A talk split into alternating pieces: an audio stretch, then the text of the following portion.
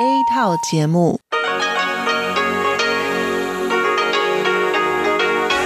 ที่นี่สถานีวิทยุเรดิโอไต้หวันอินเตอร์เนชันแนล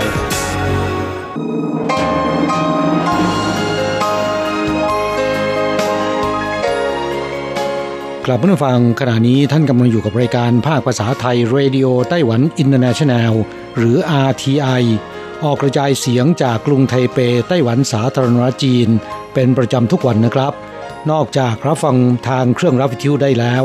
ยังสามารถรับฟังรายการผ่านระบบออนไลน์ได้ที่ thai.rti.org.tw หรือที่ RTI Fanpage นะครับ ขอเชิญติดตามรับฟังรายการของเราได้ ตั้งแต่บัดนี้เป็นต้นไป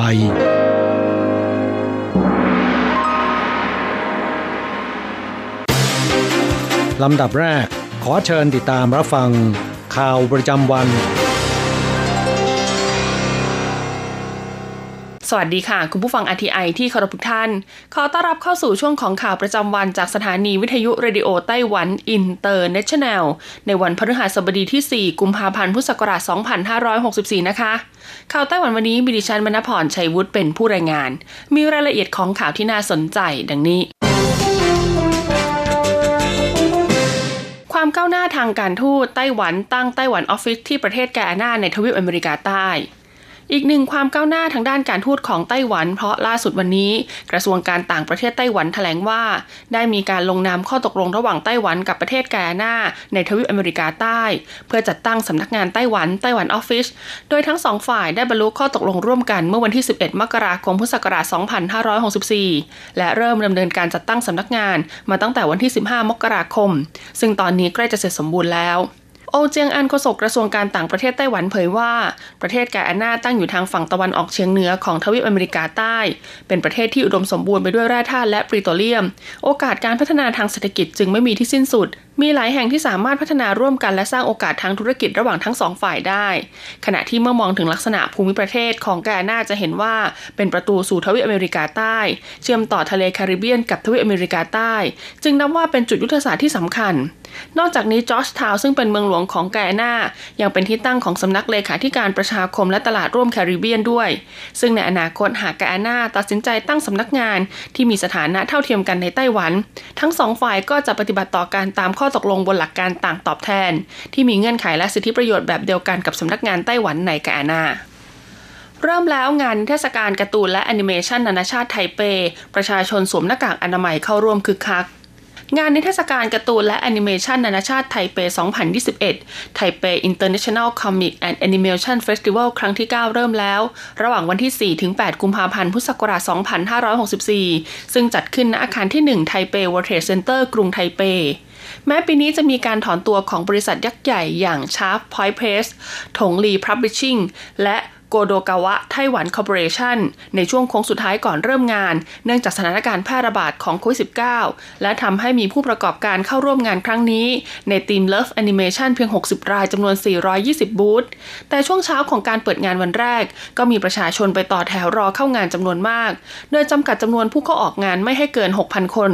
ซึ่งผู้เข้างานทุกคนต้องปฏิบัติตามมาตรการป้องกันการแพร่ระบาดโดยการสวมหน้ากากอนามัย ตรวจวัดอุณหภูมิร่างกาย และเว้นระยะห่างระหว่างกันให้ได้มากที่สุด ซึ่งภาพรวมถือว่าเป็นไปอย่างมีระเบียบ ส่วนการ์ตูนที่ได้รับความนิยมมากในการจัดงานปีนี้ คือเรื่องดาบพิฆาตอสูรผ่าพิภพไททันและมหาเวทผนึกมาร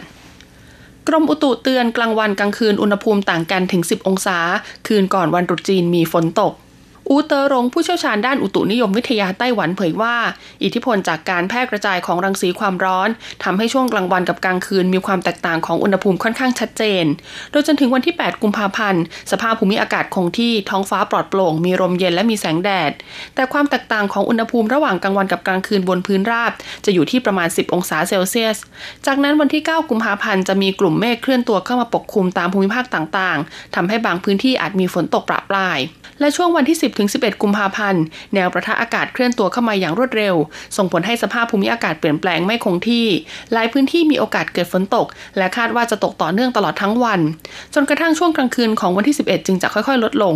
จากนั้นวันที่ 12 กุมภาพันธ์ซึ่งตรงกับวันตรุษจีน สภาพอากาศจะดีขึ้น พื้นที่กรุงไทเปและภาคตะวันออกอาจมีฝนตกปรับปลาย ท้องฟ้ามีเมฆมากและอากาศเย็น ส่วนพื้นที่ตั้งแต่นครเถาหยวนลงไปจนถึงภาคใต้ ท้องฟ้าปลอดโปร่งมีแสงแดดและอากาศอบอุ่นขึ้น โดยสภาพภูมิอากาศจะคงที่แบบนี้ไปจนถึงวันที่ 13 กุมภาพันธ์ประชากรไต้หวัน 8.04 ล้านคนมีบ้านเป็นของตัวเอง 1 คนมีบ้านหนึ่งหลังคิดเป็น 71%เปอร์เซ็นต์ กระทรวงการคลังไต้หวันเผยสถิติล่าสุดเกี่ยวกับการขึ้นทะเบียนภาษีที่อยู่อาศัยส่วนบุคคลประจำปีคศ2020 พบว่าปีที่แล้วคนไต้หวันมีชื่อเป็นเจ้าของบ้านจำนวน8,44,169 คน ในจำนวนนี้เป็นเจ้าของบ้านหนึ่งหลังจำนวน5,724,000 คนคิดเป็น 71%ส่วนคนที่มีบ้าน2ถึง 3 หลังรวมแล้วคิดเป็น 96.03%เป็นเจ้าของบ้าน 4 หลังมีจำนวน 161,000 คน เป็นเจ้าของบ้านมากกว่า 4 หลังขึ้นไปแต่ไม่เกิน 10 หลังมีจำนวน 319,000 คน คิดเป็น 3.97%ส่วนคนที่เป็นเจ้าของบ้านมากกว่า 10 หลังขึ้นไป มีจำนวน 19,472 คน คิดเป็น 0.24%แสดงให้เห็นว่าคนไต้หวันส่วนใหญ่ยังคงเป็นเจ้าของบ้าน เพื่อการอยู่อาศัยเองไม่ใช่เพื่อการลงทุน ทั้งนี้เมื่อเปรียบเทียบกับสถิติของปีที่ศกราช2019 จะเห็นว่าประชากรที่มีบ้านหนึ่งหลัง เพิ่มขึ้น 48,967 คน คิดเป็น 0.61%ขณะที่จำนวนคนมีบ้านานไม่เกินสีหลังเพิ่มขึ้นคิดเป็น 0.59%และคนที่มีบ้านมากกว่าสีหลังขึ้นไป เพิ่มขึ้นคิดเป็น 1.14%ซึ่งภาพรวมอาจเป็นการเปลี่ยนแปลงที่มีจำนวนไม่มาก แต่ถือว่าเป็นการเปลี่ยนแปลงที่ค่อนข้างรวดเร็วเมื่อเปรียบเทียบกับปีอื่นๆที่ผ่านมา ด้านกองที่ดินกรุงไทเปก็ได้ประกาศดัชนีชี้วัดราคาบ้านในไตรมาสที่ 3 ของปีที่แล้ว พบว่าราคาซื้อขายพุ่งสูงแต่ระดับสีแดงติดต่อกันเป็นไตรมาสที่ 10ทำสถิติสูงสุดตั้งแต่ปีศักราช 1999 เช่นบ้านใหม่ในพื้นที่เขตต้าอัน มีราคาอยู่ที่1ล้าน8แสนเหรียญไต้หวันต่อ 3.3 ตารางเมตร ผู้ประกอบการวิเคราะห์ว่าสถานการณ์โควิด -19 ทำให้ปีที่แล้วมีเงินลงทุนไหลเข้าประเทศจำนวนมากทำให้การลงทุนเกี่ยวกับที่อยู่อาศัยของกรุงไทเปเพิ่มสูงขึ้น ด้านบริษัทตัวแทนเผยว่านอกจากพื้นที่ทำเลทองของกรุงไทเปแล้ว ภาพรวมตลาดที่อยู่อาศัยกรุงไทเปยังถือว่าแข็งแรง ผู้ซื้อซื้อเพื่อการอยู่อาศัยเองเป็นหลัก จนถึงตอนนี้ราคาบ้านก็ยังอยู่ในสภาวะคงที่ ส่วนภาคประชาชนเห็นว่าราคาที่อยู่อาศัยแพงในระยะยาว การสร้างที่อยู่อาศัยของรัฐแม้จะช่วยเหลือกลุ่มคนรายได้น้อยหรือคนหนุ่มสาวได้ แต่ก็ยังไม่ช่วยแก้ไขปัญหาราคาบ้านที่แพงขึ้น รัฐบาลจึงควรดำเนินการใน 3 ส่วน คือนอกจากสร้างที่อยู่อาศัยของรัฐ ก็ต้องปรับปรุงราคาซื้อขายบ้านและราคาช่าบ้านในตลาดด้วยจึงจะยุติธรรม ป้องกันโควิด -19 ระบาดช่วงตุดจีนที่พักบนภูเขาของอุทยานแห่งชาติ จำกัดจำนวนผู้เข้าพักไม่เกิน 100 คน ช่วงเย็นของวันที่ 3 กุมภาพันธ์สำนักแผนงานโครงสร้างกระทรวงมหาดไทยไต้หวัน ได้ถแถลงถึงแผนการป้องกันการแพร่ระบาดโควิด -19 ในช่วงเทศกาลตรุษจีน โดยจะนำเอามาตรการจำกัดจำนวนประชาชนที่เข้าไปภายในอุทยานแห่งชาติมาใช้ เพื่อลดการรวมตัวกันของกลุ่มคนจำนวนมาก เพราะอาจเสี่ยงต่อการแพร่ระบาดของโควิด -19 ได้ ซึ่งมาตรการจำกัดจำนวนคนนี้จะใช้ในระหว่างวันที่ 12 ถึง 16 กุมภาพันธ์ พุทธศักราช 2564 ซึ่งประกอบด้วยการควบคุมการจราจร และลดจำนวนที่จอดรถให้เหลือเพียง 80%เท่านั้น ส่วนการเข้าพักอาศัยแบบค้างคืนบนภูเขาของบ้านพัก ในพื้นที่อุทยานแห่งชาติวีซานและเชวป้า ก็จะจำกัดจำนวนต่อหมู่บ้านไม่เกิน 100 คน ซึ่งประชาชนต้องทำเรื่องยื่นขอเข้าพักกับเจ้าหน้าที่ก่อน เพื่อให้เจ้าหน้าที่ทำการตรวจสอบประวัติก่อนว่าเป็นผู้ที่ต้องกักตัว 14 วัน หรืออยู่ระหว่างเฝ้าสังเกตอาการหรือไม่ หากพบว่าอยู่ในกลุ่มดังกล่าวจะไม่อนุญาตให้เข้าพัก ส่วนผู้ที่ได้รับอนุญาตจะต้องปฏิบัติตามกฎระเบียบอย่างเคร่งครัด โดยเมื่ออยู่ในที่พักอาศัยต้องสวมหน้ากากอนามัยตลอดเวลา เข้ารับประทานอาหารตามช่วงเวลาที่กำหนด รวมถึงการรักษาระยะห่างระหว่างบุคคล 1-1.5 เมตรด้วย อากาศเย็นความชื้นอิ่มตัว ดอกเหมยบานสะพรั่งที่เมืองหนันโถ คลื่นลมหนาวที่พัดเข้ามายังไต้หวันก่อนหน้านี้ ประกอบกับปริมาณความชื้นในอากาศที่อิ่มตัว ส่งผลให้ต้นดอกเหมยในเมืองนันโถผลิดอกบานสะพรั่ง สร้างความสุขให้กับประชาชนเมืองนันโถโดยไม่ต้องขับรถขึ้นไปบนภูเขา ก็สามารถสัมผัสความงดงามของดอกเหมยได้ รอบสถานีตำรวจเมืองนันโถก็มีดอกเหมยจำนวน 50 ต้น ที่ผลิดอกสีขาวบานสะพรั่งคล้ายกับทะเลหิมะสีขาวขนาดใหญ่ ประชาชนจำนวนไม่น้อยเดินทางไปชื่นชมความงดงามของดอกเหมย บางคนมานั่งปิกนิกใต้ต้นดอกเหมย บางคนมานั่งวาดภาพความงามของดอกเหมย ลมที่พัดผ่านยังได้นำพากลิ่นหอมของดอกเหมยลอยตามมาด้วย เจ้าหน้าที่ตำรวจเผยว่าแม้จะเป็นสถานที่กลางแจ้ง แต่ประชาชนที่เข้ามาชมดอกเหมยก็ต้องทำการลงทะเบียนก่อน จากนั้นต้องให้ความร่วมมือในการสวมหน้ากากอนามัย และเว้นระระยะห่างตามมาตรการป้องกันโควิด -19 ขณะที่โรงพยาบาลทหารฐานศึกผูหลี ก็มีดอกเมยผลิดอกบานสะพรั่งเช่นกัน แต่เนื่องจากเป็นช่วงการแพร่ระบาดของโควิด -19 ทำให้ประชาชนไม่กล้าเดินทางมาชมดอกเมย แต่กระนั้นความงดงามของดอกเมยก็ช่วยทำให้เจ้าหน้าที่ของโรงพยาบาล ได้รู้สึกผ่อนคลายความตึงเครียด เมื่อได้ชมความงดงามของดอกเมย จบการรายงานข่าวไต้หวัน สวัสดีค่ะ ต่อไปขอเชิญฟังข่าวต่างประเทศและข่าวจากเมืองไทยค่ะ สวัสดีค่ะ คุณผู้ฟังที่เคารพ ช่วงของข่าวต่างประเทศและข่าวในเมืองไทยรายงานโดยดิฉันการจยากริชยาคมค่ะ ข่าวต่างประเทศสำหรับวันนี้นั้นเริ่มจากข่าว อังกฤษเผย พบเชื้อโควิดกลายพันธุ์ทั่วโลก 4,000 สายพันธุ์แล้วอังกฤษระบุขณะนี้มีเชื้อโควิด -19 กลายพันธุ์ประมาณ 4,000 สายพันธุ์ทั่วโลก นายนาดิมสหาวี รัฐมนตรีกำกับดูแลด้านการจัดเตรียมวัคซีนป้องกันโรคโควิด -19 ของอังกฤษเปิดเผยต่อสถานีโทรทัศน์ Sky News ของอังกฤษว่า ปัจจุบันยังไม่มีแนวโน้มว่า วัคซีนที่ใช้อยู่ในขณะนี้ จะไม่มีประสิทธิภาพในการป้องกันเชื้อโควิดกลายพันธุ์ทั้งสายพันธุ์ที่พบในเมืองเคนต์ทางตะวันออกเฉียงใต้ของอังกฤษ หรือสายพันธุ์อื่น ๆ โดยเฉพาะอย่างยิ่งเมื่อเป็นผู้ป่วยที่มีอาการรุนแรง และเข้ารับการรักษาในโรงพยาบาล ด้านผู้ผลิตวัคซีน เช่นไฟเซอร์ไบออนเทคโมเดอร์นามหาวิทยาลัยออกซฟอร์ดและแอสตราเซเนการวมถึงผู้ผลิตรายอื่น ๆ กำลังหาทางปรับปรุงวัคซีน เพื่อให้มั่นใจว่ามีประสิทธิภาพในการป้องกันเชื้อโควิดได้ทุกสายพันธุ์ แม้ขณะนี้จะมีเชื้อโควิดกลายพันธุ์ประมาณ 4,000 สายพันธุ์ทั่วโลกแล้วก็ตาม โดยอังกฤษมีอุตสาหกรรมการศึกษาลำดับจีโนมขนาดใหญ่ที่สุด คิดเป็นสัดส่วนร้อยละ 50 ของอุตสาหกรรมทั่วโลก และยังได้เก็บข้อมูลของเชื้อโควิดทุกสายพันธุ์ไว้ เพื่อเตรียมรับมือกับความท้าทายของเชื้อโควิดที่อาจเกิดขึ้นใหม่ และผลิตวัคซีนรุ่นใหม่ได้ตลอดเวลาทั้งนี้อังกฤษมียอดผู้ติดเชื้อสะสมกว่า3ล้าน8แสนคน และผู้เสียชีวิตกว่า 19,000 คน สูงเป็นอันดับ 5 ของโลก ข่าวต่อไป ทางการเมียนมาปิดกั้นการใช้ Facebook สกัดกั้นผู้เห็นต่าง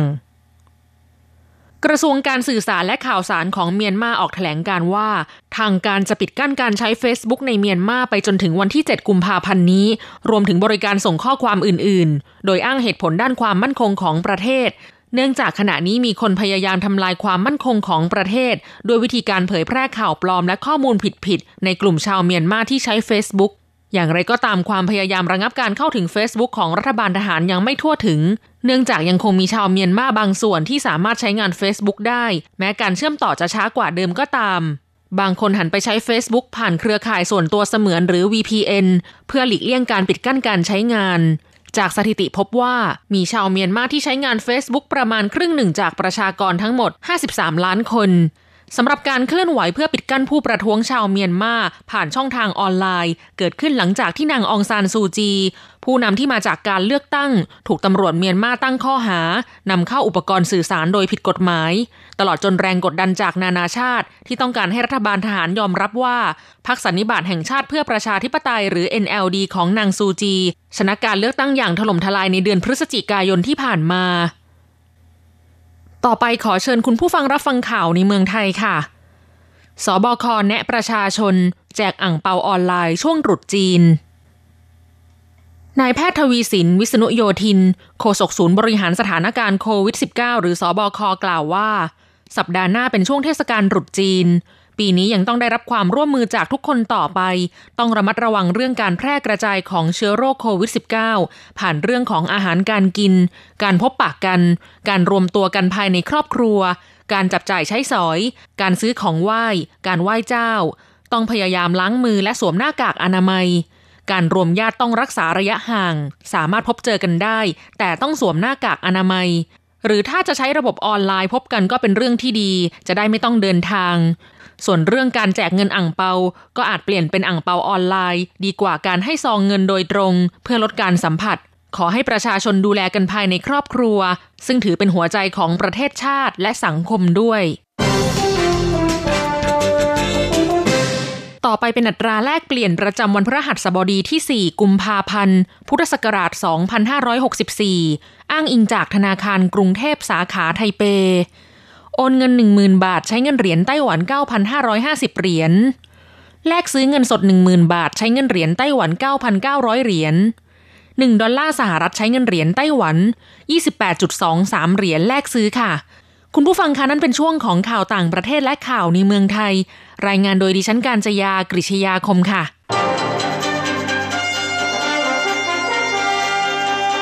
ท่านกำลังรับฟังรายการภาคภาษาไทยเรดิโอไต้หวันอินเตอร์เนชันแนลหรือ RTI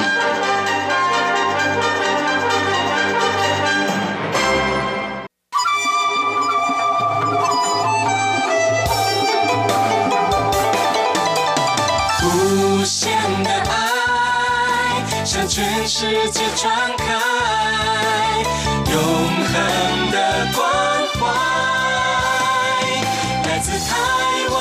之音 RTI。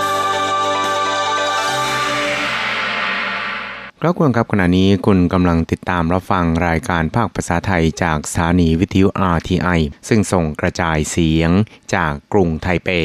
ไต้หวันสาธารณรัฐจีนอยู่นะครับ และต่อไปนั้นขอเชิญคุณผู้ฟังติดตามรับฟังชีพประจรเศรษฐกิจจากการจัดเสนอของกฤษณัยสายประพาส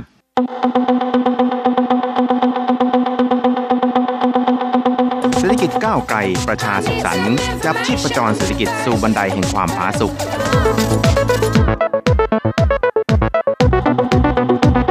ร่วมจับชีพจรเศรษฐกิจกับกฤษณัยสายประพาส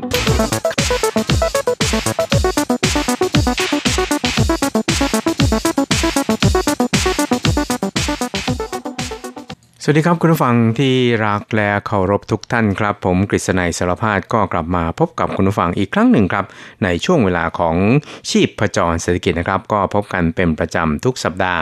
ในค่ำวันพระหัสแล้วก็เช้าวันศุกร์สามครั้งด้วยกันนะครับ ก็จะนำเอาเรื่องราวความเคลื่อนไหวที่น่าสนใจทางด้านเศรษฐกิจในไต้หวัน ในช่วงที่ผ่านมามาเล่าสู่ให้กับคุณผู้ฟังได้รับฟังกันนะครับครับสำหรับเรื่องแรกที่เราจะมาคุยกันในวันนี้นะครับ ก็เป็นเรื่องราวเกี่ยวกับบรรยากาศทางเศรษฐกิจในไต้หวัน ที่ดูเหมือนว่า กำลังสวนกระแส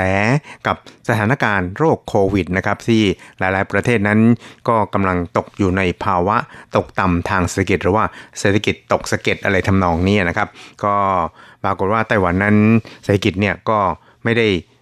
ตกต่ำลงนะครับ ซึ่งอาจจะมีสาเหตุหนึ่งมาจากการที่ไต้หวันนั้นสามารถที่จะควบคุมการระบาดของโควิด -19 เนี่ยอย่างได้ผลนะครับหรือว่าอย่างอยู่หมัดก็ว่าได้นะครับ ซึ่งถึงแม้ว่าตอนนี้เนี่ยจะเริ่มกลับมาอีกระลอกหนึ่งนะครับ แล้วก็มีการติดในประเทศนะครับก็คือเป็นเชื้อที่อยู่ในไต้หวันเองเนี่ยนะครับหลายรายแล้วนะครับสิบกว่าราย แล้วก็เป็นการแพร่เชื้อในสถานพยาบาลด้วยเนี่ยนะครับ แต่ว่า จนถึงตอนนี้นี่นะครับก็ตอนที่กำลังทำรายการอยู่นี่นะครับ ก็ปรากฏว่าไม่พบผู้ติดเชื้อในประเทศมาติดต่อกันแล้วถึง 3 วันเต็มๆนะครับ แล้วก็หวังว่าในอนาคตอันใกล้นี้นี่นะครับ การติดเชื้อในไต้หวันเนี่ยก็ จะลดลงเป็นลำดับนะครับ จนกระทั่งกลายเป็นศูนย์ไปในที่สุดนะครับ แต่เราก็ตามเนี่ยนะครับ หากยังไม่มีวัคซีนเนี่ยเราก็ยังไม่สามารถที่จะวางใจได้นะครับ เมื่อพูดถึงบรรยากาศทางเศรษฐกิจในไต้หวันแล้วเนี่ยนะครับ ก็ ปรากฏว่าในช่วงเดือนธันวาคมที่ผ่านมานี่นะครับ ก็ปรากฏว่าสภาพัฒนาแห่งชาติของไต้หวันนั้น ได้ประกาศสัญญาณไฟบรรยากาศทางเศรษฐกิจประจำเดือนธันวาคม 2563 นะครับ ก็ปรากฏว่าเป็นสัญญาณไฟสีเหลืองแดงนะครับ ที่บอกว่าสีเหลืองแดงเนี่ยก็หมายความว่ามันขยับขึ้นนะครับ มาจากเหลืองแล้วนะครับ แล้วก็กำลังเข้าเข้าสู่ภาวะแห่งความร้อนชาของเศรษฐกิจนะครับ แต่ว่าก็ไม่ได้ถึงกับ ร้อนมากเพราะว่าเพิ่งจะเริ่มต้นนะครับ แล้วก็หมายถึงการฟื้นตัวในทุกมิตินะครับ โดยมีคะแนนเพิ่มขึ้นจากเดือนพฤศจิกายนถึง 4 คะแนนนะครับ ไปอยู่ที่ 34 คะแนน เป็นสัญญาณไฟสีเหลืองแดง เป็นครั้งแรกตั้งแต่เดือนมีนาคมปี 2011 นะครับ ก็คือเกือบจะ 10 ปีมาแล้วนะครับ ซึ่งชี้ชัดว่าเศรษฐกิจไต้หวันนั้นก็กำลังฟื้นตัวขึ้นอย่างเห็นได้ชัดเลยทีเดียวนะครับ ครับสำหรับปัจจัยที่จะนำมาประกอบการพิจารณาสัญญาณไฟบรรยากาศทางเศรษฐกิจดังกล่าวนี่นะครับ ก็มีทั้งหมด 9 ตัวด้วยกันนะครับ ไม่ว่าจะเป็นเอ่อ ดัชนีที่เกี่ยวข้องกับเงินตรานะครับเรียกกันว่า M1B นะครับดัชนีราคาหลักทรัพย์ ดัชนีอุตสาหกรรม ดัชนีภาคการผลิต นอกจากนี้นี่นะครับก็ยังพิจารณาจากดัชนีความเชื่อมั่นในด้านต่างๆ ของผู้บริโภคด้วยนะครับไม่ว่าจะเป็นความเชื่อมั่นด้านการเงิน ความเชื่อมั่นด้านการผลิตนะครับก็อยู่ในระดับที่น่าพอใจครับ คุณอูหมิงหุยนะครับในฐานะอธิบดีกรมพัฒนาเศรษฐกิจสภาพัฒน์ของไต้หวันนั้นก็บอกครับบอกว่า ไม่วิตกว่าเศรษฐกิจไต้หวันนั้นจะร้อนเกินไปครับเนื่องจาก 8 เดือนเศษที่ผ่านมานี่นะครับดัชนีด้านต่างๆ ของไต้หวันนั้นขยับสูงขึ้นเป็นลำดับนะครับแล้วก็เป็นไปอย่างค่อยเป็นค่อยไป จึงรวมแล้วเนี่ยก็ขยับสูงขึ้นถึง 10.24%นะครับส่วนเดือนมกราคม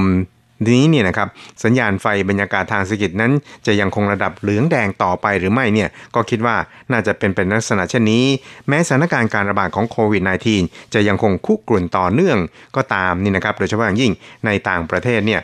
โควิด -19 นั้นก็ยังคงไม่ได้ลดลาวาศอกลงไปนะครับ เพราะว่าช่วงนี้เป็นช่วงหน้าหนาวนะครับ และอีกประการหนึ่งนั้นก็คือ ในไต้หวันเองก็อยู่ในสภาพของฤดูหนาวเช่นเดียวกันนะครับ เพราะฉะนั้นเนี่ย ตอนนี้เนี่ยนะครับการระบาดของโควิด -19 ในไต้หวันนั้น ตอนนี้ก็ยังคงกระจุกตัวอยู่ทางภาคเหนือเป็นสำคัญนะครับถึงแม้ว่าจะมีพบที่ทางภาคใต้บ้างนะครับ แต่ว่าก็เป็นผู้ที่เดินทาง มายังภาคเหนือก่อนแล้วก็ลงไปทางใต้นะครับ แต่แล้วก็ตามเนี่ยมันก็ยังไม่ได้มีการขยายวงไปจนหน้าวิตกกังวลแต่อย่างใดนะครับ เพราะฉะนั้นเศรษฐกิจของไต้หวันในช่วงนี้เนี่ยนะครับก็เรียกได้ว่าอยู่ในสภาวะที่ค่อนข้างดีพอสมควรนะครับ ก็จะสังเกตเห็นได้ทั้งในแง่ของการส่งออกนะครับคำสั่งใบสั่งซื้อสินค้าจากต่างประเทศ นะครับแล้วก็รวมไปจนถึงดัชนีที่เกี่ยวข้องกับราคาสินค้านะครับตลอดไปจนถึงการส่งออกของไต้หวันเนี่ยก็อยู่ในระดับที่น่าพอใจพอสมควรเลยทีเดียวนะครับ เพราะฉะนั้นก็เรียกได้ว่าเศรษฐกิจของไต้หวันเนี่ยก็ยังคงอยู่ในสภาพที่น่าพึงพอใจพอสมควรเลยทีเดียวนะครับ และกิจกรรมทางด้านเศรษฐกิจต่างๆ ของชาวไต้หวันนั้นถึงแม้ว่าจะรับอุปสรรคจากการ ที่พบผู้ติดเชื้อในไต้หวันหรือว่าในประเทศเองเนี่ยนะครับ แต่ว่า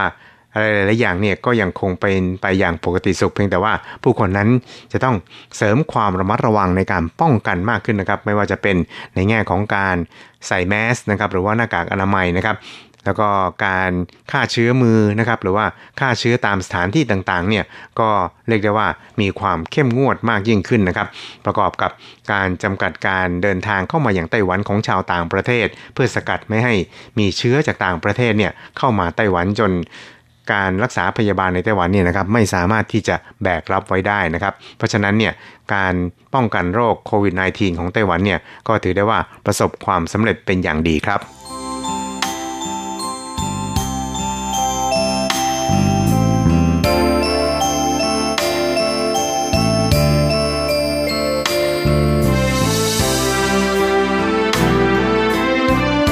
ครับอีกเรื่องครับเราไปดูเกี่ยวกับทางด้านอุตสาหกรรมรถยนต์ทั่วโลกนะครับตอนนี้เนี่ยก็ได้ร้องขอความช่วยเหลือแผ่นชิป อุตสาหกรรมรถยนต์จากไต้หวันนะครับเพราะว่าเป็น อุตสาหกรรมที่นำมาซึ่งการเจริญเติบโตทางเศรษฐกิจของประเทศอุตสาหกรรมยักษ์ใหญ่ไม่ว่าจะเป็นสหรัฐไม่ว่าจะเป็นญี่ปุ่นนะครับหรือว่าเยอรมนีเนี่ยก็ได้ทำหนังสืออย่างเป็นทางการถึงรัฐบาลไต้หวันนะครับในการขอให้รัฐบาลไต้หวันเนี่ยช่วยติดต่อประสานงานกับบริษัทผู้ผลิตแผ่นชิปในไต้หวันนะครับให้เพิ่มกำลังการผลิตแผ่นชิป เพื่อใช้ในการอุตสาหกรรมรถยนต์เนี่ยให้มากยิ่งขึ้นนะครับครับแล้วก็เนื่องจาก เป็นช่วงที่จะต้องการวัคซีนด้วยนะครับ เพราะฉะนั้นเนี่ยก็มีสถาบันวิจัยเศรษฐกิจไต้หวันเนี่ยก็ได้ออกมาแนะนำรัฐบาลไต้หวันนะครับ บอกว่าก็น่าที่จะใช้แผ่นชิปสำหรับอุตสาหกรรมรถยนต์เนี่ยนะครับไปแลกกับวัคซีนนะครับ ซึ่งก็ถือว่าเป็นการปิ๊งไอเดียอีกแบบหนึ่งนะครับ โดยที่นายเฉินซือจง รัฐมนตรีว่าการกระทรวงสาธารณสุขของไต้หวันนะครับ แล้วก็เป็นผู้กลุ่มบังเหียนเกี่ยวกับการควบคุมการระบาดของโควิด -19 ในไต้หวันนี่นะครับ ก็บอกว่าก็ ยินดีนะครับ แล้วก็เป็นแนวทางที่น่านำไปพิจารณานะครับครับคุณผู้ชมครับสัปดาห์ที่ผ่านมานี่นะครับไต้หวันก็เป็นที่จับตามองของบรรดาวงการอุตสาหกรรมรถยนต์ทั่วโลกครับเนื่องจากไต้หวันนั้นเป็นแหล่งผลิตแผ่นชิปประเภทต่างๆ ที่สำคัญระดับโลก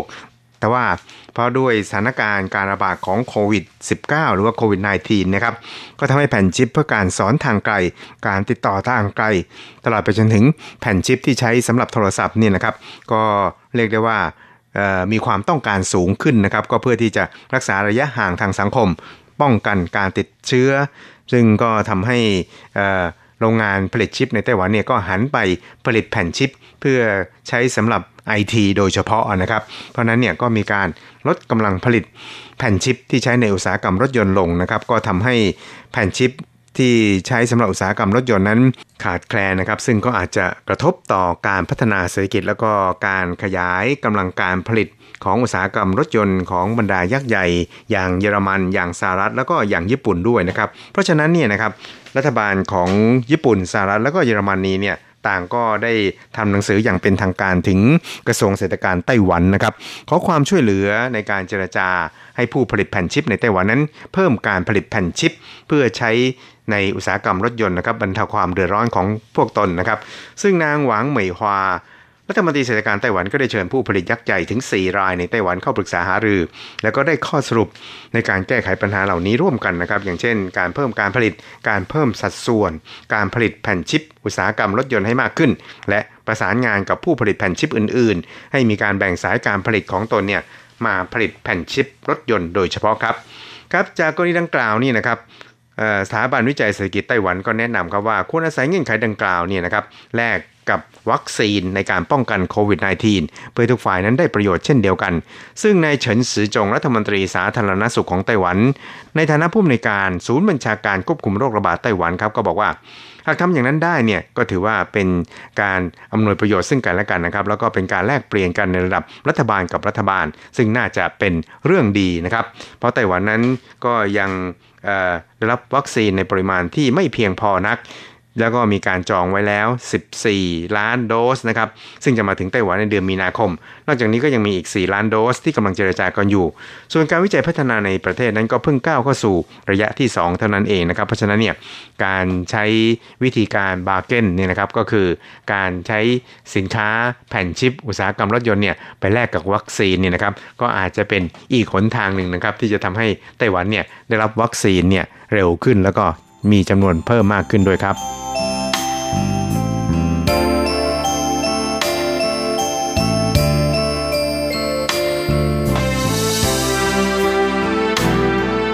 ครับสุดท้ายครับเราไปติดตามเกี่ยวกับทางด้าน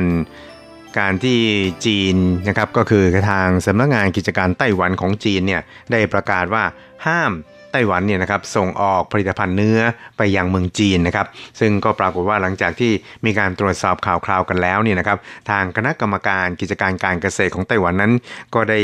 กล่าว นะครับตอบโต้ทางการจีนนะครับบอกว่าจริงแล้วเนี่ยไต้หวันเนี่ยไม่ได้ส่งผลิตภัณฑ์เนื้อไปยังเมืองจีนเนี่ยมานานกว่า 6 ปีแล้วนะครับครับคุณผู้ชมครับกรณีดังกล่าวเนี่ยมันก็เกิดขึ้นเนื่องจากมียูทูบเบอร์ชื่อดังรายหนึ่งของไต้หวันนะครับซึ่งก็มีผู้ชมนับล้านเนี่ยแนะนำว่าไต้หวันเนี่ยมีการนำเข้าเนื้อหมูจากสหรัฐ โดยไม่มีการห้ามการใช้สารแลคโตพามีนในขณะที่ชาวไต้หวันเองไม่ต้องการบริโภคเนื้อหมูที่มีสารแลคโตพามีนหรือว่าสารกระตุ้นเนื้อแดงนะครับ ก็ควรจะนำเอาเนื้อหมูที่นำเข้าเหล่านี้เนี่ยมาแปรรูปเป็นหมูหยอง หรือว่าหมูแผ่น แล้วส่งไปจำหน่ายยังเมืองจีนนะครับ ก็ทำให้ทางฝ่ายหน่วยงานที่เกี่ยวข้องโดยเฉพาะอย่างยิ่งสำนักงานกิจการไต้หวันของจีนเนี่ยก็ได้มาให้ความสนใจในประเด็นดังกล่าวนะครับ เพราะฉะนั้นเนี่ยก็ได้ ระบุในการถแถลงข่าวนะครับ บอกว่าทางฝ่ายจีนนั้นได้มีการสั่งห้ามนำเข้าผลิตภัณฑ์เนื้อสัตว์จากไต้หวันทั้งหมดแล้ว ซึ่งถือว่าเป็นข้อมูลที่คลาดเคลื่อนนะครับ เนื่องจากทางคณะกรรมการการเกษตรของไต้หวันเนี่ยก็ได้ออกมาตอกหน้าครับว่าความจริงแล้วเนี่ยไต้หวันไม่มีการส่งผลิตภัณฑ์เนื้อสัตว์นี่ครับไปยังเมืองจีนเนี่ยตั้งแต่เมื่อ 6 ปีที่แล้วครับถึงแม้ว่าไต้หวันนี่จะพยายามสอบถามเกี่ยวกับเรื่องนี้นะครับแต่ว่าจีนนั้นก็นิ่งเฉยนะครับแล้วก็ไม่มีคำตอบใดๆนะครับ แต่มามาคราวนี้กลับมาบอกว่าห้ามนำเข้า ซึ่งก็ถือว่าเป็นเรื่องแปลกนะครับที่ไม่เข้าใจในประเด็นดังกล่าวนะครับ นอกจากนี้นะครับนายเฉินจีจงนี่นะครับประธานคณะกรรมการการเกษตรของไต้หวันนี่ก็บอกว่า ตลาดจีนไม่ใช่ตลาดเป้าหมาย ในการส่งออกเนื้อหมูของไต้หวันนะครับ ซึ่งตลาดสำคัญของไต้หวันนั้นอยู่ที่ญี่ปุ่นแล้วก็สิงคโปร์เนื่องจากว่าคุณภาพเนื้อหมูของไต้หวันเนี่ยนะครับเป็นเกรด A ทั้งสิ้นนะครับ แล้วก็ราคานั้นก็ไม่ได้ถูกด้วย เพราะฉะนั้นเนี่ยนะครับผู้ที่จะสามารถบริโภคเนื้อหมูจากไต้หวันได้นั้นก็จะต้องมีกำลังทรัพย์พอสมควรนะครับ โดยเฉพาะอย่างยิ่งประเทศที่พัฒนาแล้วอย่างญี่ปุ่นหรือว่าอย่างสิงคโปร์ครับ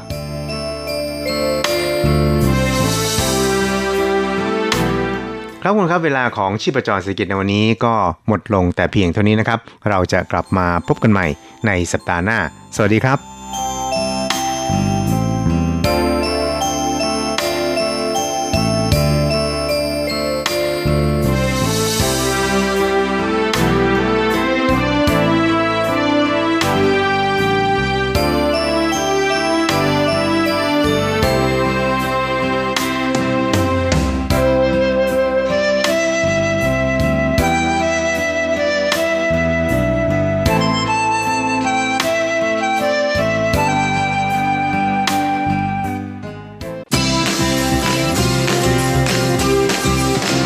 ข่าวเด็ดกีฬามัน รู้ลึกฉับไว ไม่ว่าที่ไหนในโลกกว้างทีระยางและเจาะลึกกีฬาโลก สวัสดีครับคุณฟังทุกท่านผมธีระยาง พร้อมด้วยเจาะลึกกีฬาโลกประจำสัปดาห์นี้ก็กลับมาพบกับคุณฟังอีกแล้ว เช่นเคยเป็นประจำพร้อมข่าวกีฬาเด็ดๆ มันๆ จากทั่วโลก และสำหรับโฟกัสของวงการกีฬาโลกในสัปดาห์นี้นะก็คงจะยังคงอยู่ที่การแข่งขันแบดมินตันนะฮะซึ่งก็จะเป็นช่วงของศึก HSBC BWF World Tour Final 2020 ชิงรางวัลรวม 1.5 ล้านเหรียญสหรัฐ หรือประมาณ 45 ล้านกว่าบาท ที่แข่งขันกันที่ Impact Arena เมืองทองธานี โดยทัวร์นาเมนต์นี้ก็ถือเป็นรายการสุดท้ายนะฮะเป็นรายการที่ 3 ใน3ทัวร์นาเมนต์ระดับโลกของศึกแบดมินตันอาชีพ ที่ไปแข่งกันที่เมืองไทยตลอดช่วงเดือนมกราคมที่ผ่านมา ซึ่งเป็นการจัดการแข่งขันภายใต้มาตรการในรูปแบบ New Normal ที่ไม่อนุญาตให้มีผู้ชมในสนาม แล้วก็ไม่อนุญาตให้ผู้ไม่มีส่วนเกี่ยวข้องนะฮะ เข้าไปในสนามหรือมีการติดต่อทางกายภาพใด ๆ กับนักกีฬาและเจ้าหน้าที่ทั้งหมด โดยทัวร์นาเมนต์นี้ก็มีทั้งนักกีฬาไทยและไต้หวันไปลงแข่งเยอะทีเดียวนะฮะ โดยในส่วนของนัดชิงชนะเลิศนั้นก็มาเช่นเคยนะครับว่ามีทั้งนักกีฬาไทยและไต้หวันทะลุเข้าถึงรอบชิงเหมือนกัน ซึ่งสำหรับการแข่งขันรอบชิงชนะเลิศของประเภทหญิงเดี่ยวนั้นก็เป็นไปตามคาดนะสองตัวเต็งทะลุเข้าไปเจอกันในรอบชิงก็คือไต้จืออิง หญิงเดี่ยวมือหนึ่งของโลกคนปัจจุบันชาวไต้หวันนะเจอกับคาโรลินามาริน มืออันดับ 6 ของโลกจากสเปน โดยการเจอกันในครั้งนี้ของทั้งคู่นั้นก็เป็นการเจอกันในรอบชิงชนะเลิศ3ทัวร์นาเมนต์ติดใน 3 สัปดาห์นะแล้วก็เป็นการเจอกันครั้งที่ 18 ของทั้งคู่แล้ว โดย 2 ครั้งก่อนหน้าที่เพิ่งจะเจอกันก็คือ2ทัวร์นาเมนต์ที่จัดในประเทศไทยนะทั้ง Yonex t h a i l a n d Open และ Toyota Thailand Open ซึ่ง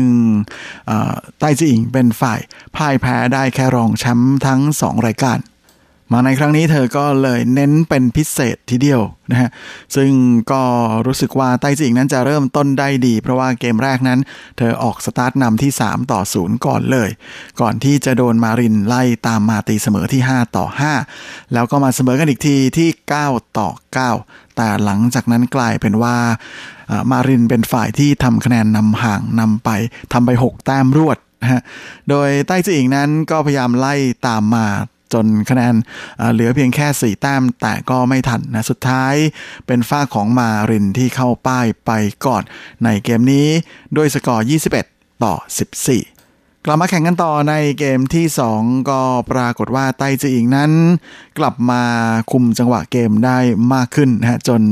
ทำให้มารินนั้นเริ่มตีเสียเองบ้าง ในขณะที่ช่วงที่เข้าสู่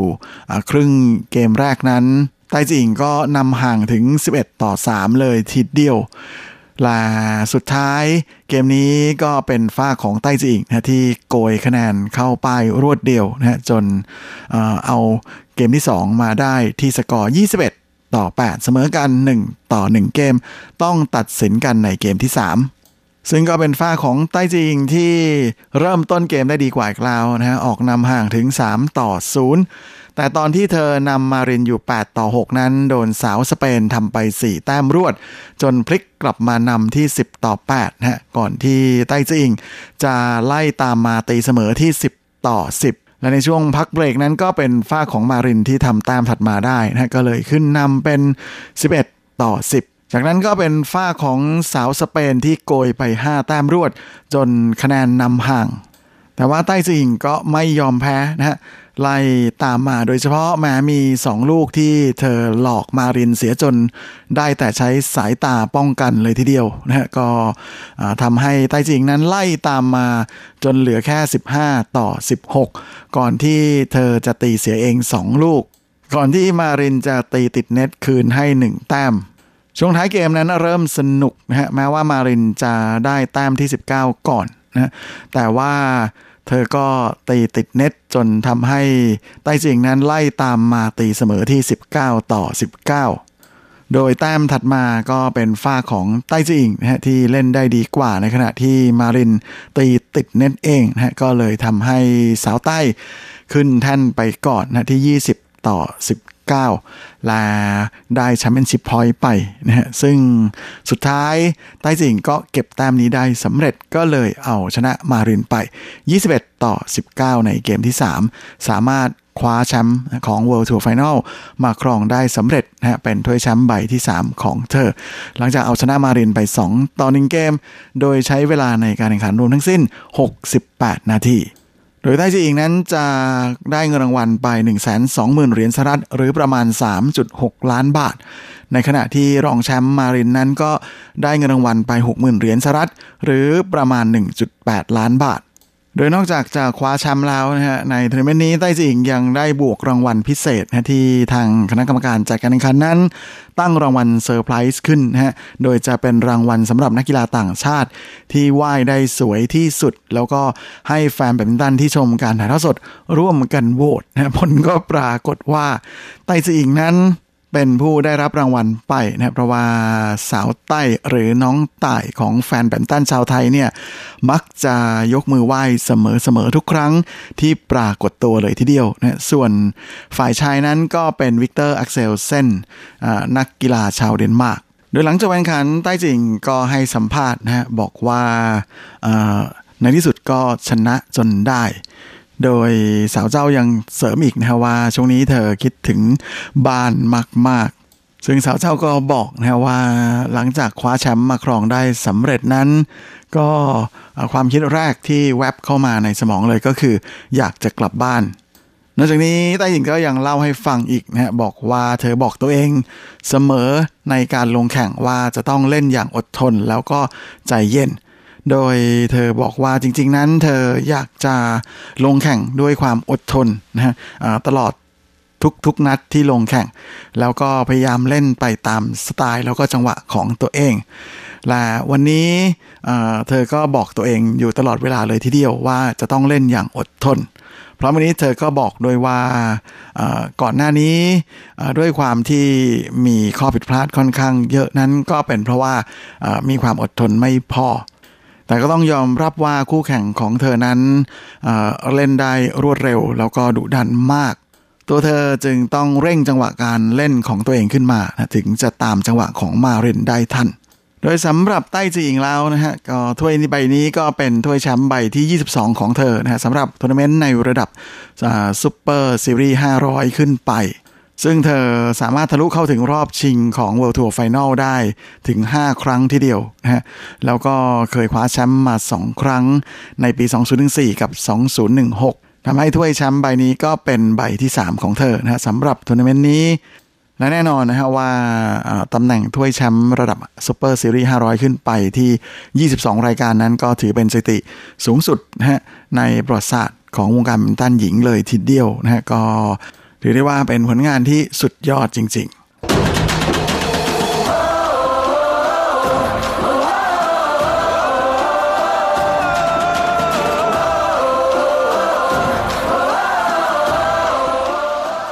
ส่วนอีกหนึ่ง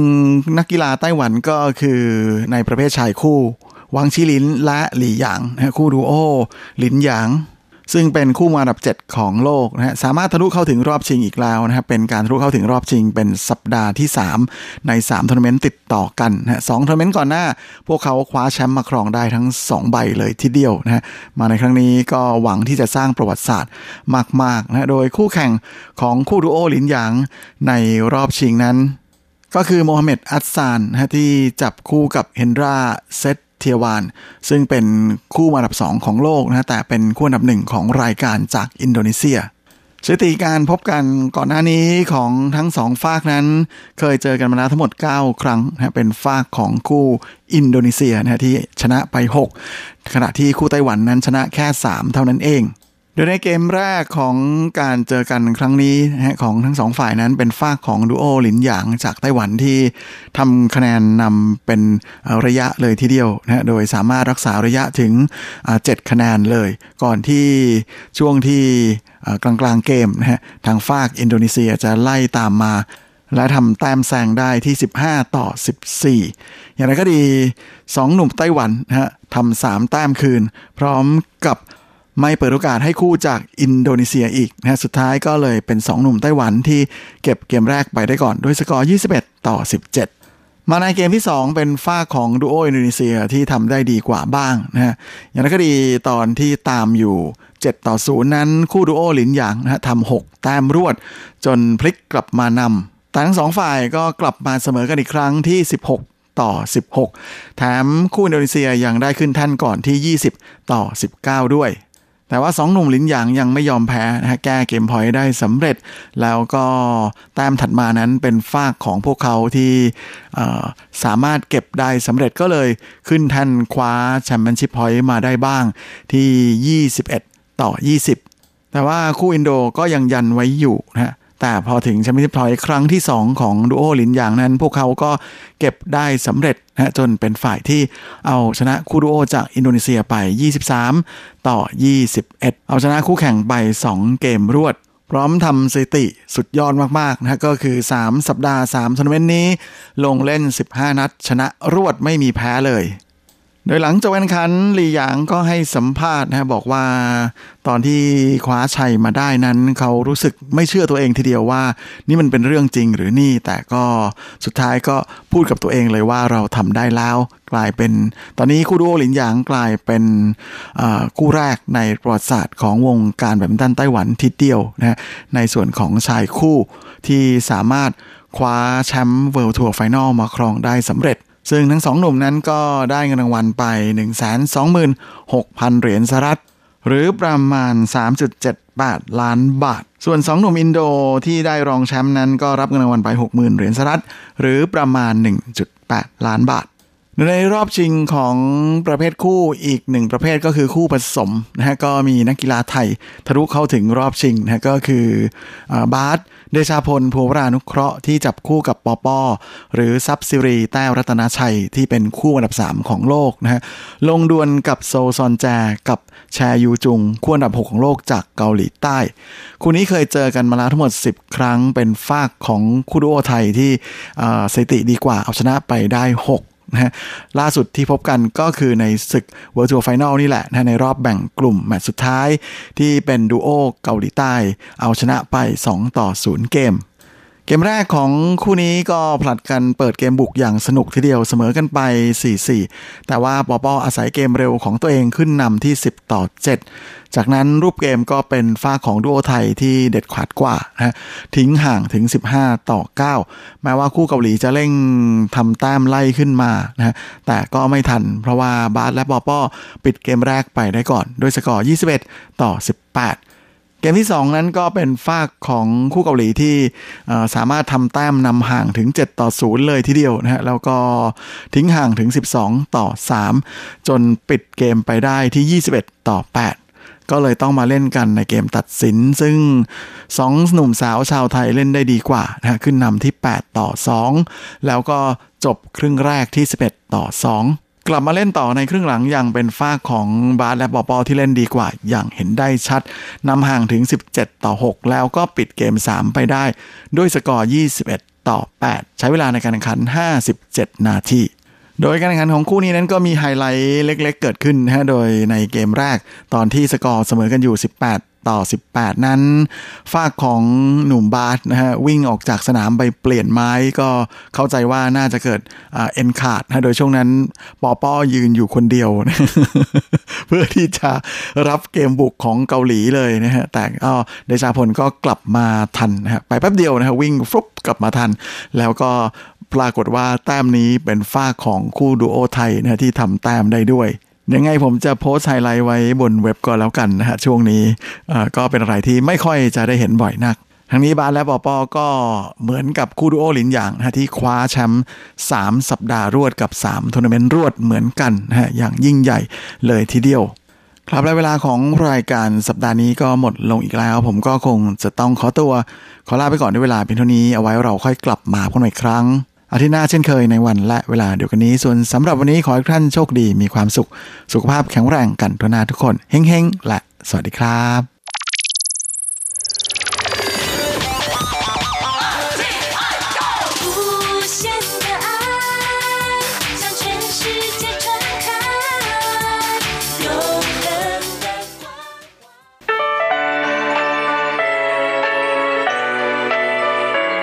ช่วงเวลาแห่งความอร่อยกับรายการเลาะรั้วครัวไต้หวันมาแล้วครับ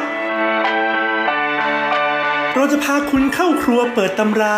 หาสูตรเด็ดเคล็ดลับความอร่อย แวะชิม แชะ แชร์อาหารหลากรสหลายสไตล์ในไต้หวัน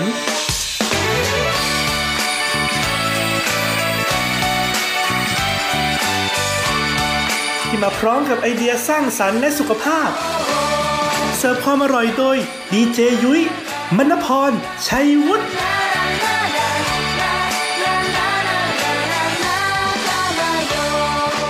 สวัสดีค่ะ คุณผู้ฟัง RTI ที่เคารพทุกท่านขอต้อนรับเข้าสู่รายการเลาะรั้วครัวไต้หวันค่ะ รายการที่จะนำเสนอเรื่องราวของความอร่อยที่เกิดขึ้นในไต้หวันนะคะดำเนินรายการโดยดิฉันดีเจยุ้ยมณพรชัยวุฒิค่ะ สำหรับเรื่องราวความอร่อยของเราในสัปดาห์นี้ค่ะ เป็นเรื่องราวความอร่อยที่เกี่ยวข้องกับอาหารเสริมนะคุณผู้ฟัง ซึ่งต้องบอกเลยละค่ะว่าในแต่ละปีนะคะ คนไต้หวันเนี่ยรับประทานอาหารเสริมกันเยอะมากๆเลยค่ะ เพราะว่ากลุ่มคนทำงานในไต้หวันเองนะคะ เขาไม่ค่อยมีเวลามาใส่ใจดูแลเรื่องราวของอาหารการกินสักเท่าไหร่นักนะคุณผู้ฟัง ดังนั้นค่ะ เขาก็เลือกที่จะรับประทานอาหารเสริมนะคะ เป็นอีกหนึ่งตัวนะในการที่จะช่วยเสริมสร้างร่างกายเนี่ยให้มีความแข็งแรงมากยิ่งขึ้นค่ะ หากใครเคยมีโอกาสมาเที่ยวไต้หวันนะคะ และเดินเข้าไปในวัดสันนะคะ หรือว่าห้างคอสเมดหรือว่าพวกดักสโตร์ต่างๆ ของไต้หวันเนี่ยก็จะเห็นเลยว่าเขามีผลิตภัณฑ์อาหารเสริมเยอะมากจริงค่ะ เรียกได้ว่านอกจากแบรนด์ที่ผลิตในประเทศแล้วค่ะ ก็ยังมีการนำเข้าอาหารเสริมหลากหลายชนิดมาจากต่างประเทศด้วยนะคะ และที่สำคัญนะอาหารเสริมจากต่างประเทศอะที่เข้ามาในไต้หวันนะคะ ก็มีราคาถูกด้วยคุณผู้ฟังอย่างพวกน้ำมันตับปลานะคะ ที่มาจำหน่ายในคอสโก้หรือือว่าพวกผลิตภัณฑ์อาหารเสริมแบบเม็ดๆทั้งหลายแหล่ที่อยู่ในคอสโก้เนี่ยต้องบอกเลยว่าแพ็คใหญ่มากนะ แบบกล่องหนึ่งขวดหนึ่งเนี่ยมีแบบ 500 เม็ดพันเม็ดอะไรเงี้ยนะคะ แต่สามารถรับประทานได้แบบเป็นเดือนๆในราคาเพียงแค่ 4 500 เหรียญไต้หวันเท่านั้นเองค่ะ ซึ่งการเลือกรับประทานอาหารเสริมนะคะ ก็อยู่ที่ว่าความต้องการของร่างกายแต่ละบุคคลแหละค่ะว่าคุณขาดแคลนอะไร แล้วก็ต้องการเสริมสร้างอาหารตัวไหนเข้าไปในร่างกาย เพื่อทำให้ร่างกายของเราแข็งแรงมากยิ่งขึ้น มาดูกันดีกว่าค่ะว่าในปี 2020ที่ผ่านมานะคะ มีอาหารเสริมยี่ห้อไหนประเภทไหนนะคะ แบรนด์ไหนบ้างที่ได้รับความนิยมมากที่สุด ช่วง เปิดตำรา ความอร่อย เรามาเริ่มกันที่อันดับ 10 เลยดีกว่าค่ะกับอาหารเสริมยี่ห้อนะคะซิ่งฮุยค่ะ ชื่อยี่ห้อก็บอกอยู่แล้วนะคุณผู้ฟังว่าจะต้องเป็นอาหารเสริมของไต้หวันอย่างแน่นอนนะคะ ต้องบอกเลยว่าเป็นแบรนด์เก่าแก่ของไต้หวันอายุกว่า 40 ปีแล้วละค่ะ ต้องบอกเลยว่าซิ่งฮุยนี่นะคะ มีผลิตภัณฑ์อาหารเสริมนะหลากหลายรูปแบบมากๆค่ะ ช่วยเรียกได้ว่าตั้งแต่หัวจรดเท้าเลยทีเดียวนะคะ แต่ตัวผลิตภัณฑ์ที่ได้รับความนิยมมากๆนะคะ ในช่วงปี 2020 ที่ผ่านมาเนี่ยก็จะเป็นในส่วนของน้ำมันตับปลาแล้วก็จะเป็นเรื่องราวของอ่าพวกเบต้าแคโรทีนต่างๆนะคะ ที่เกี่ยวข้องกับการบำรุงสายตา รวมไปถึงอาหารเสริมจำพวกจุลินทรีย์ต่างๆ ค่ะที่เป็นจุลินทรีย์แบบดี ซึ่งจะช่วยในเรื่องราวของระบบทางเดินอาหาร และก็ระบบขับถ่ายของร่างกายนั่นเอง มาต่อกันที่อันดับ 9 เลยดีกว่าค่ะกับแบรนด์อาหารระดับสากลนะคะ ที่เขาเนี่ยเริ่มผันตัวมาทำในเรื่องราวของอาหารเสริมเมื่อปี 2011 ที่ผ่านมาเท่านั้นเองค่ะ ซึ่งก็คือแบรนด์ที่มีชื่อว่าเนสเล่นั่นเอง ต้องบอกเลยว่าเนสเล่นะคะมีสายการผลิตทั้งในไต้หวันแล้วก็ต่างประเทศนะคะ ซึ่งในไต้หวันเองเนี่ยนะเขาก็มีการผลิตในส่วนของผลิตภัณฑ์สุขภาพออกมาอย่างมากมายเลยทีเดียวละค่ะ ซึ่งในส่วนของผลิตภัณฑ์สุขภาพในส่วนของเนสเล่ที่รับความนิยมมากๆนะคะ ก็จะเป็นผลิตภัณฑ์ที่เกี่ยวข้องกับการดููแลในเรื่องของกระดูกค่ะเสริมสร้างแคลเซียม ทั้งที่เป็นแบบเม็ด และก็ทั้งที่เป็นแบบชงละลายน้ำด้วยนะคุณผู้ฟัง โดยเฉพาะกลุ่มสตรีมีครรภ์ในไต้หวันค่ะ ถ้าจะให้รับประทานนะคะ อาหารเสริมเนี่ยที่เขารู้สึกว่าเชื่อใจได้นะในเรื่องของการที่จะช่วยให้เขาเนี่ยมีสุขภาพร่างกายที่แข็งแรง ตลอดช่วงเวลาของการตั้งครรภ์นะคะ รวมถึงหลังจากที่คลอดลูกแล้วเนี่ยเขาก็จะสามารถฟื้นฟูสภาพร่างกาย ให้กลับมาแข็งแรงได้ตามปกติเนี่ยเขาก็จะเลือกรับประทานในส่วนของแคลเซียมนะคะ จากแบรนด์เนสเล่นี่เอง มาต่อกันที่อันดับ 8 เลยค่ะ คืออาหารเสริมในแบรนด์ที่มีชื่อว่ายื่อเปิ่นเว่ยหวังนะคะ ฟังจากชื่อแบรนด์ก็รู้แล้วนะว่าเป็นแบรนด์อาหารเสริมที่นำเข้ามาจากญี่ปุ่นค่ะ ต้องบอกเลยว่าแบรนด์อาหารเสริมตัวนี้นะคะ จับตลาดด้วยการนำเอานะดารานักแสดงไต้หวันนะคะ ที่มีสุขภาพร่างกายที่ดีมีรูปร่างสวยงามมาเป็นพรีเซนเตอร์ค่ะ ก็เลยทำให้ผลิตภัณฑ์อาหารเสริมในแบรนด์ยื่อเปิ่นเว่ยหวังนี้นะคะ ที่ได้รับความนิยมมากๆเนี่ยก็จะเป็นพวกเจลนะคะ อาหารบำพวกเจลรับประทานคู่กับอาหารมื้อหลักได้เลยหรือจะเป็นพวกวิตามิน B รวมนะคะ และล่าสุดเลยนะคะ ที่โด่งดังมากๆก็คือกาแฟเพื่อสุขภาพนั่นเอง มาต่อกันที่อันดับ 7 เลยดีกว่าค่ะ กับแบรนด์ที่มีชื่อว่าเหล่าเสียเจินนะคุณผู้ฟัง ต้องบอกเลยว่าแบรนด์นี้ก็เป็นอีกหนึ่งแบรนด์อาหารเสริมเก่าแก่ของไต้หวันค่ะ ก่อตั้งมาตั้งแต่ปี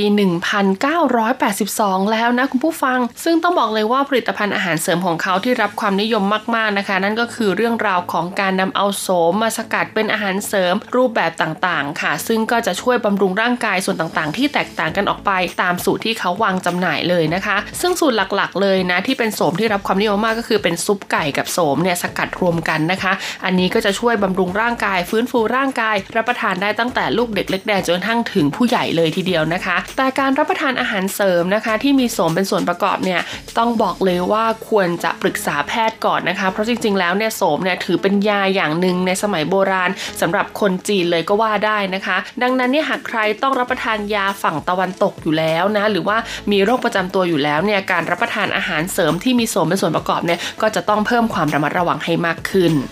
มาต่อกันที่อันดับ 6 เลยดีกว่าค่ะกับแบรนด์อาหารเสริมที่มีชื่อว่าพูเถาหวังนะคะ แบรนด์นี้ก็เป็นอีกหนึ่งแบรนด์อาหารเสริมเก่าแก่ของไต้หวันค่ะ มีมาเป็นเวลากว่า 50 ปีแล้วคุณผู้ฟัง โดยอาหารเสริมในแบรนด์ผูเถาหวังนะคะ ที่ได้รับความนิยมมาก ๆ เลย แล้วก็เป็นตัวเด่นของเขาเลยนะ ก็คือในส่วนของหลิงจือหวังค่ะ หรือว่าอาหารที่สกัดจากเห็ดหลินจือนั่นเอง จะมาเป็นขวดเล็ก ๆ ลักษณะเหมือนพวกเครื่องดื่มชูกำลังนะคุณผู้ฟังเขาบอกว่ามีคุณสมบัติ 3 อย่างที่สำคัญมาก ๆ ค่ะ ในเรื่องราวของการลดโรคที่เกี่ยวข้องกับพวกความดันเบาหวานนะคะ ที่สำคัญยังช่วยปกป้องดูแลเรื่องราวของตับอีกด้วย ซึ่งนอกจากเจ้าผลิตภัณฑ์จากเห็ดลินจือแล้วนะคะ ก็ยังมีในส่วนของผลิตภัณฑ์ที่เกี่ยวข้องกับเรื่องราวของวิตามิน B รวมนะคะ การสร้างจุลินทรีย์นะคะ ในระบบทางเดินอาหารต่างๆ ด้วยนะ เรียกได้ว่าเขาเองก็พยายามคิดค้นพัฒนานะคะ อาหารเสริมใหม่ ๆ ออกมาในราคาย่อมเยาวที่คนไต้หวันเนี่ยสามารถเข้าถึงได้ด้วย ต่อมาอันดับที่ 5 ค่ะ เป็นแบรนด์อาหารเสริมนำเข้าจากต่างประเทศกันบ้างนนะคะ อย่างแบรนด์ Blackmore นั่นเองคุณผู้ฟัง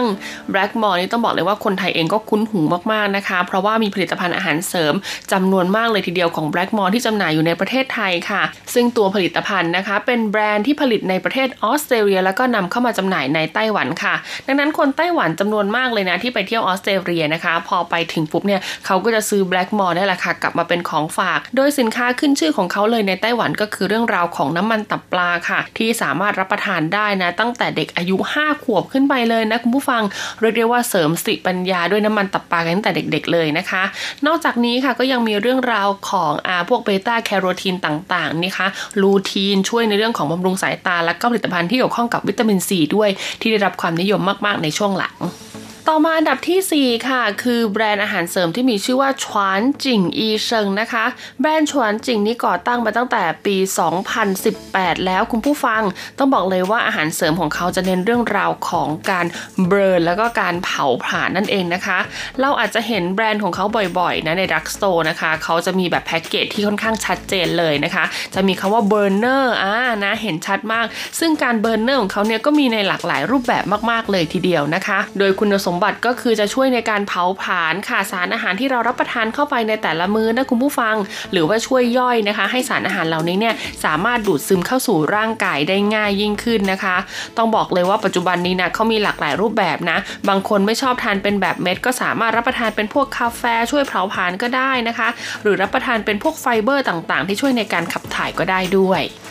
ต่อมาอันดับที่ 3 ค่ะ เป็นแบรนด์อาหารเสริมที่นำเข้ามาจากประเทศเกาหลีนะคุณผู้ฟังเขาบอกว่าแบรนด์นี้นะคะ เป็นแบรนด์เก่าแก่ของเกาหลีอายุกว่าร้อยปีแล้วล่ะค่ะ กับยี่ห้อเจิ้งกวนจวงนะคะ แน่นอนค่ะถ้าพูดถึงเกาหลีนะคะ อาหารเสริมของเขาที่ขึ้นชื่อก็คือเรื่องราวของโสมเพื่อสุขภาพนั่นเอง ดังนั้นค่ะเจ้าตัวอาหารเสริมของเขาเลยนะคะ ที่ดังมากๆค่ะ ก็จะเป็นซุปไก่นะคะโสมสกัดนั่นเองนะคุณผู้ฟัง ดังนั้นใครที่ชอบทานซุปไก่โสมสกัดในรสชาติของเกาหลีนะคะ ก็จะต้องนึกถึงยี่ห้อเจิ้งกวนจวงนะคะ ซึ่งต้องบอกเลยว่ายี่ห้อนี้นะคะเขามีโสมสกัดนะคะ ในหลากหลายรูปแบบนะคุณผู้ฟังดังนั้นเนี่ยด้วยความที่โสมของเกาหลีกับโสมของไต้หวันก็แตกต่างกันอีกค่ะยุ้ยแนะนำว่าก่อนจะรับประทานนะคะ ให้อ่านในส่วนของฉลากอย่างละเอียดเลย ส่วนใครนะคะ ที่มีในเรื่องราวของโรคประจำตัวอยู่แล้ว ก็ควรจะปรึกษาแพทย์ก่อนด้วย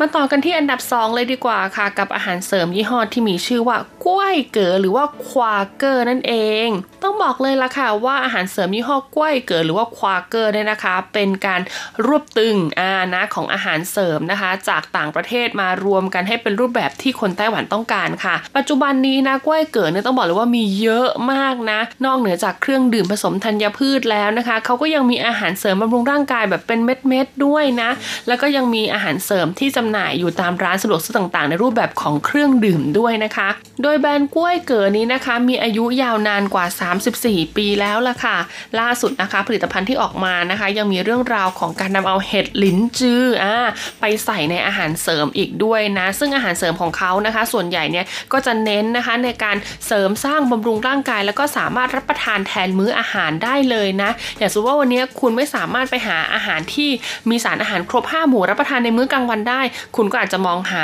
อาหารเสริมของแบรนด์กล้วยเกิดนี่แหละค่ะ เพราะว่า1ขวดหนึ่งถ้วยหรือว่า1ห่อของเขาเนี่ยคุณจะได้รับสารอาหารครบถ้วนทุกหมู่เลยทีเดียว และอาหารเสริมยี่ห้อสุดท้ายนะคะ ที่เป็นแบรนด์อันดับหนึ่งในดวงใจของคนไต้หวันเมื่อปี 2020 ที่ผ่านมา ก็คือยี่ห้อที่มีชื่อว่าไปหลันชื่อหรือว่าแบรนด์นั่นเอง ต้องบอกเลยล่ะค่ะว่าไต้หวันก็มีแบรนด์จำหน่ายเช่นเดียวกันนะคะ แล้วก็แบรนด์ของไต้หวันนี่ต้องบอกเลยว่าแพ็กเกจเขาเนี่ยจะแตกต่างจากไทยโดยสิ้นเชิงนะ เพราะที่เมืองไทยเนี่ยถ้าพูดถึงแบรนด์นะคะ ก็จะนึกถึงกระเช้าแบรนด์ถูกไหมคุณผู้ฟัง แต่คนไต้หวันไม่มีกระเช้า เขาจะมีแค่เป็นลักษณะของกล่องที่สามารถถือหวได้ เพื่อความสะดวกนะคะ ในการหิ้วไปมอบให้กับคนอื่น ๆ หรือว่าในการซื้อนั่นเองคุณผู้ฟัง โดยแบรนด์ของไต้หวันนะคะ ก็ต้องบอกว่ามีทั้งสูตรที่เหมือนกับเมืองไทยนะคะ ก็เป็นแบรนด์ซุปไก่สกัดปกติอ่าแบรนด์รังนกอย่างเงี้ยมีนะคะ แต่ค่ะพอมาถึงไต้หวันปุ๊บเนี่ยด้วยความที่เขามีเรื่องราวของโสมยาจีนเห็ดลินจืออะไรต่างๆ เข้ามานะเขาก็มีวัฒนาการของอาหารเสริมนะคะ ในรูปแบบของจีนสมัยโบราณที่เพิ่มมากขึ้น แล้วก็ตัวเลือกของอาหารเสริมเนี่ยก็หลากหลายมากขึ้นด้วยนะคะดังนั้นใครที่อาศัยอยู่ในไต้หวันนะคะ แล้วก็อยากจะหาผลิตภัณฑ์เพื่อสุขภาพบำรุงร่างกาย แล้วก็สามารถมองหาแบรนด์ได้เลยนะคุณผู้ฟังเรียกได้ว่าฉีกกฎแบรนด์เดิมๆออกไปเลยนะคะ หลายๆ คนคิดว่าเครื่องดื่มแบรนด์เนี่ยเหมาะกับเด็กที่กำลังศึกษาเล่าเรียนหรือเปล่านะคะบำรุงสมอง หรือเฉพาะรังนกที่เหมาะกับผู้ใหญ่นะคะ ซึ่งต้องบอกเลยว่าไม่ใช่เลยนะ จริงๆ แล้วเนี่ยแบรนด์ของไต้หวันเนี่ยนะคะ มีผลิตภัณฑ์อีกหลากหลายเลยทีเดียวค่ะ ช่วยในการบำรุงสายตาบำรุงร่างกายของกลุ่มคนทำงานนะคะ ยังรวมไปถึงเรื่องราวของสตรีมีครรภ์นะคะ แล้วก็ผู้หญิงนะคะที่เป็นเรื่องราวที่เกี่ยวข้องกับการมีประจำเดือนไม่ปกติอะไรเหล่านี้นะคะเขาก็มีผลิตภัณฑ์เครื่องดื่มเหล่านี้ออกมาช่วยเสริมสร้างร่างกายให้เราเนี่ยมีสุขภาพที่แข็งแรงมากยิ่งขึ้นนั่นเอง เป็นยังกันบ้างคะกับเรื่องราวของ 10 แบรนด์อาหารเสริมสุดยอดเลยในปี 2020 ที่ผ่านมานะคะ ต้องบอกเลยว่าทุกแบรนด์เนี่ยนะคะ ได้รับการการันตีคุณภาพทั้งจากในและก็ต่างประเทศค่ะ มีผลิตภัณฑ์ให้เลือกหลากหลายรูปแบบเลยทีเดียวนะคะ จะรับประทานเป็นแบบน้ำแบบเม็ด แบบเจล ทานคู่กับอาหารเครื่องดื่มอะไรต่างๆ ก็ได้นะคะ อยู่ที่ว่าร่างกายของเราเนี่ยนะขาดส่วนไหนนะคะ แล้วก็ต้องการเสริมส่วนไหนที่แบบว่าอย่างเร่งด่วนนะคะ เพราะอาหารเสริมพวกนี้จะต้องผ่านการสกัดอย่างเข้มข้นมาแล้วคุณผู้ฟัง 1 เม็ดของเขาเนี่ยนะอาจจะเทียบกับข้าว 1 จาน 2 จานเลยก็ว่าได้นะคะ เพราะฉะนั้นเนี่ยการรับประทานอาหารเสริมเหล่านี้ ต้องหมายความว่าร่างกายเราเนี่ยขาดในจุดนั้นจริง ๆ แล้วก็ต้องการเสริมสร้างนะคะ แบบเร่งด่วนให้ตรงนั้นเนี่ยมีความแข็งแรงมากยิ่งขึ้น จึงจะไปเลือกซื้อเลือกหาอาหารเสริมมารับประทานกันนะคะ แต่หากว่าร่างกายของคุณแข็งแรงอยู่แล้วนะคะ รับประทานอาหารครบ 5 หมู่ทุกมื้อออกกำลังกายดื่มน้ำพักผ่อนเพียงพอ ยุ้ยก็มองว่าอาหารเสริมเนี่ยก็ไม่ได้จำเป็นเสมอไปนะคุณผู้ฟัง ยิ่งถ้าใครที่มีอาการเจ็บป่วย แล้วก็ต้องรับประทานยาด้วยนะคะ การเลือกอาหารเสริมมารับประทานเนี่ยก็จะต้องระมัดระวังให้เป็นพิเศษค่ะ แล้วก็ควรจะต้องปรึกษาแพทย์ด้วยนั่นเองนะทุกอย่างมี 2 ด้านเสมอค่ะอาหารเสริมรับประทานมากไป ก็อาจจะส่งผลข้างเคียง หรือว่าเอฟเฟกตามมาทีหลังในอนาคตก็ได้นะคะ ดังนั้นเราควรจะต้องศึกษาให้ดี และก็ละเอียดรอบคอบด้วยนะคุณผู้ฟังนะสำหรับใครที่อยากจะฟังรายการย้อนหลังนะคะไม่ว่าจะเป็นรายการของดิฉันเอง หรือว่ารายการของท่านอื่นเนี่ยก็คลิกเข้าไปฟังได้เลยค่ะ บนเว็บไซต์ th.rti.org.tw หรือจะเป็นช่องทางแอปพลิเคชันของ RTI ไทยก็ได้ด้วยนะคะสำหรับวันนี้หมดเวลาแล้วพบกันใหม่สัปดาห์หน้า สวัสดีค่ะ